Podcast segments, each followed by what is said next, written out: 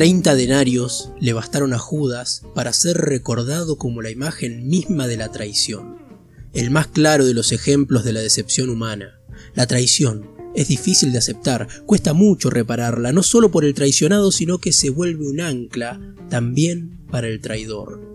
En este cuento, Borges nos regala una excelente imagen de la traición. ¿Tenés 15 minutos? Te cuento un cuento. La forma de la espada, de Jorge Luis Borges.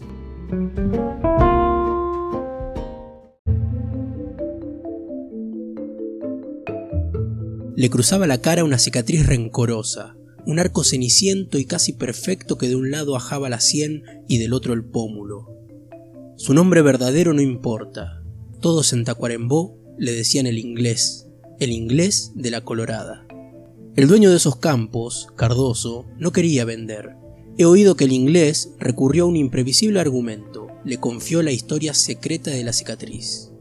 El inglés venía de la frontera de Río Grande del Sur, no faltó quien dijera que en el Brasil había sido contrabandista.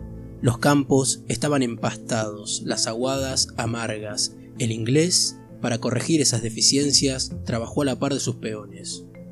Dicen que era severo hasta la crueldad, pero escrupulosamente justo. Dicen también que era bebedor. Un par de veces al año se encerraba en el cuarto del mirador y emergía a los dos o tres días como de una batalla o de un vértigo pálido, trémulo, azorado y tan autoritario como antes. Recuerdo los ojos glaciales, la enérgica flacura, el bigote gris. No se daba con nadie. Es verdad que su español era rudimental, abrasilerado, Fuera de alguna carta comercial o de algún folleto, no recibía correspondencia. La última vez que recorrí los departamentos del norte, una crecida del arroyo Caraguatá me obligó a hacer noche en la Colorada. A los pocos minutos creí notar que mi aparición era inoportuna. Procuré congraciarme con el inglés. Acudí a la menos perspicaz de las pasiones, el patriotismo. Dije que era invencible un país con el espíritu de Inglaterra. Mi interlocutor asintió pero agregó con una sonrisa que él no era inglés, era irlandés, de Dangarban. Dicho esto, se detuvo, como si hubiera revelado un secreto. Salimos, después de comer, a mirar el cielo. Había escampado, pero detrás de las cuchillas del sur, agrietado y rayado de relámpagos, urdía otra tormenta. En el desmantelado comedor, el peón que había servido la cena trajo una botella de ron. Bebimos largamente, en silencio. No sé qué hora sería cuando advertí que yo estaba borracho. No sé qué inspiración o qué exultación o qué tedio me hizo mentar la cicatriz. La cara del inglés se demudó. Durante unos segundos pensé que me iba a expulsar de la casa. Al fin me dijo con su voz habitual, le contaré la historia de mi herida bajo una condición, la de no mitigar ningún oprobio, ninguna circunstancia de infamia. Asentí. Esta es la historia que contó alternando el inglés con el español y aún con el portugués. Hacia 1922, en una de las ciudades de Connaught, yo era uno de los muchos que conspiraban por la independencia de Irlanda. De mis compañeros, algunos sobreviven dedicados a tareas pacíficas, otros, paradójicamente, se baten en los mares o en el desierto bajo los colores ingleses.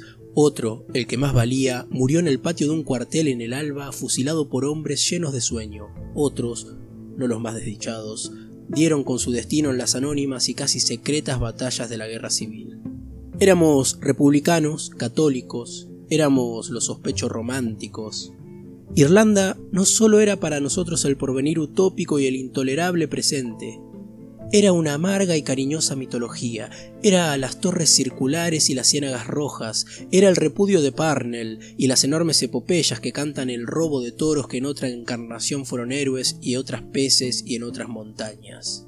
En un atardecer que no olvidaré, nos llegó un afiliado de Munster, un tal John Vincent Moon.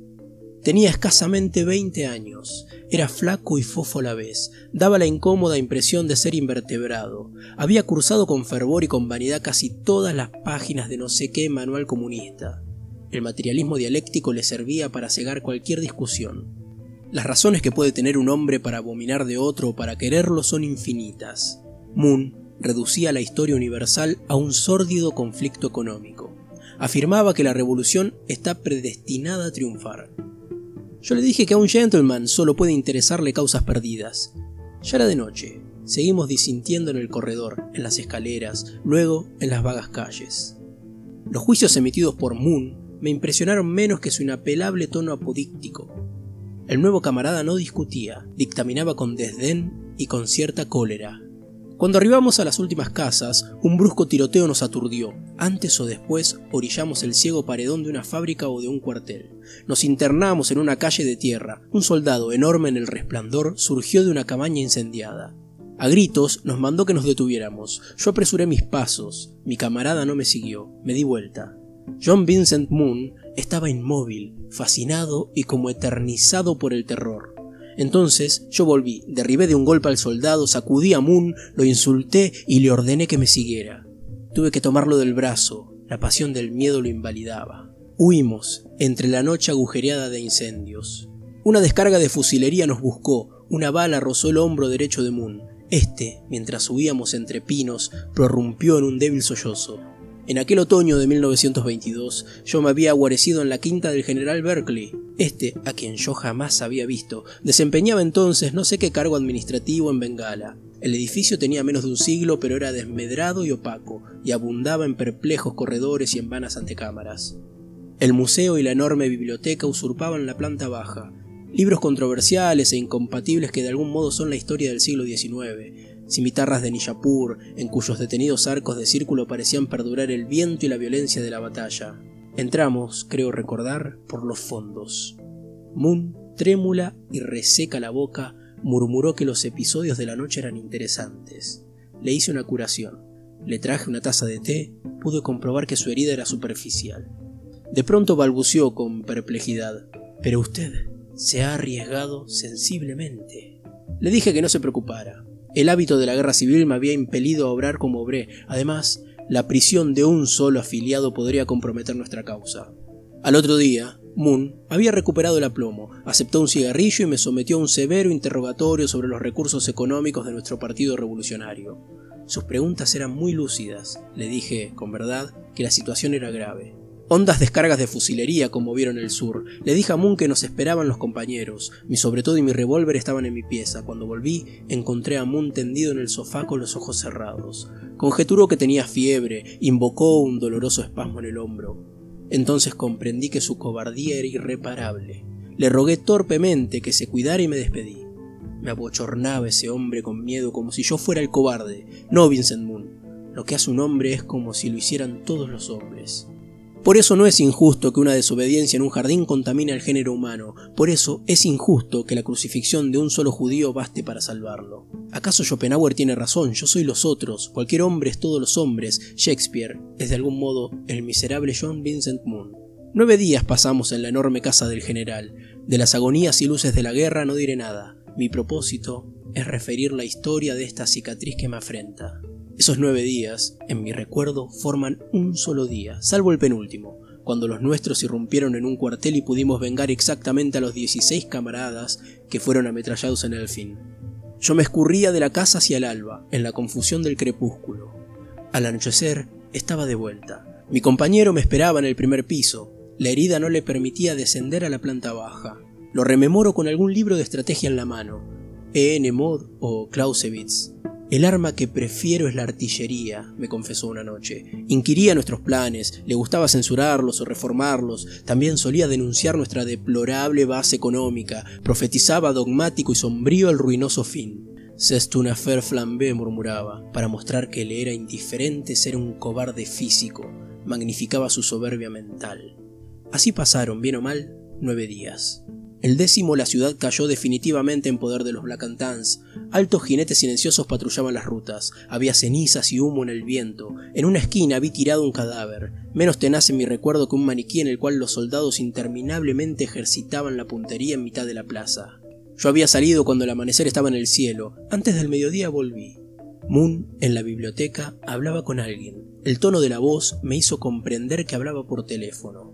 Después oí mi nombre, Después que yo regresaría a las 7. Después la indicación de que me arrestaran cuando yo atravesara el jardín. Mi razonable amigo estaba razonablemente vendiéndome. Le oí exigir unas garantías de seguridad personal. Aquí mi historia se confunde y se pierde. Sé que perseguía al delator a través de negros corredores de pesadilla y de hondas escaleras de vértigo. Moon conocía la casa muy bien, harto mejor que yo. Uno o dos veces lo perdí, lo acorralé antes de que los soldados me detuvieran. De una de las panoplias del general arranqué un alfanje, con esa media luna de acero le rubriqué en la cara para siempre una media luna de sangre. Borges, a usted que es un desconocido, le he hecho esta confesión. No me duele tanto su menosprecio. Aquí el narrador se detuvo. Noté que le temblaban las manos. ¿Y le interrogué. Cobró los dineros de Judas y huyó al Brasil. Esa tarde en la plaza vio fusilar un maniquí por unos borrachos. Aguardé en vano la continuación de la historia. Al fin le dije que prosiguiera. Entonces un gemido lo atravesó. Entonces me mostró con débil dulzura la corva cicatriz blanquecina. Usted no me cree, balbuceó. ¿No ve que llevo escrita en la cara la marca de mi infamia? Le he narrado la historia de este modo para que usted la oyera hasta el fin. Yo he denunciado al hombre que me amparó. Yo soy Vincent Moon. Ahora, desprecieme.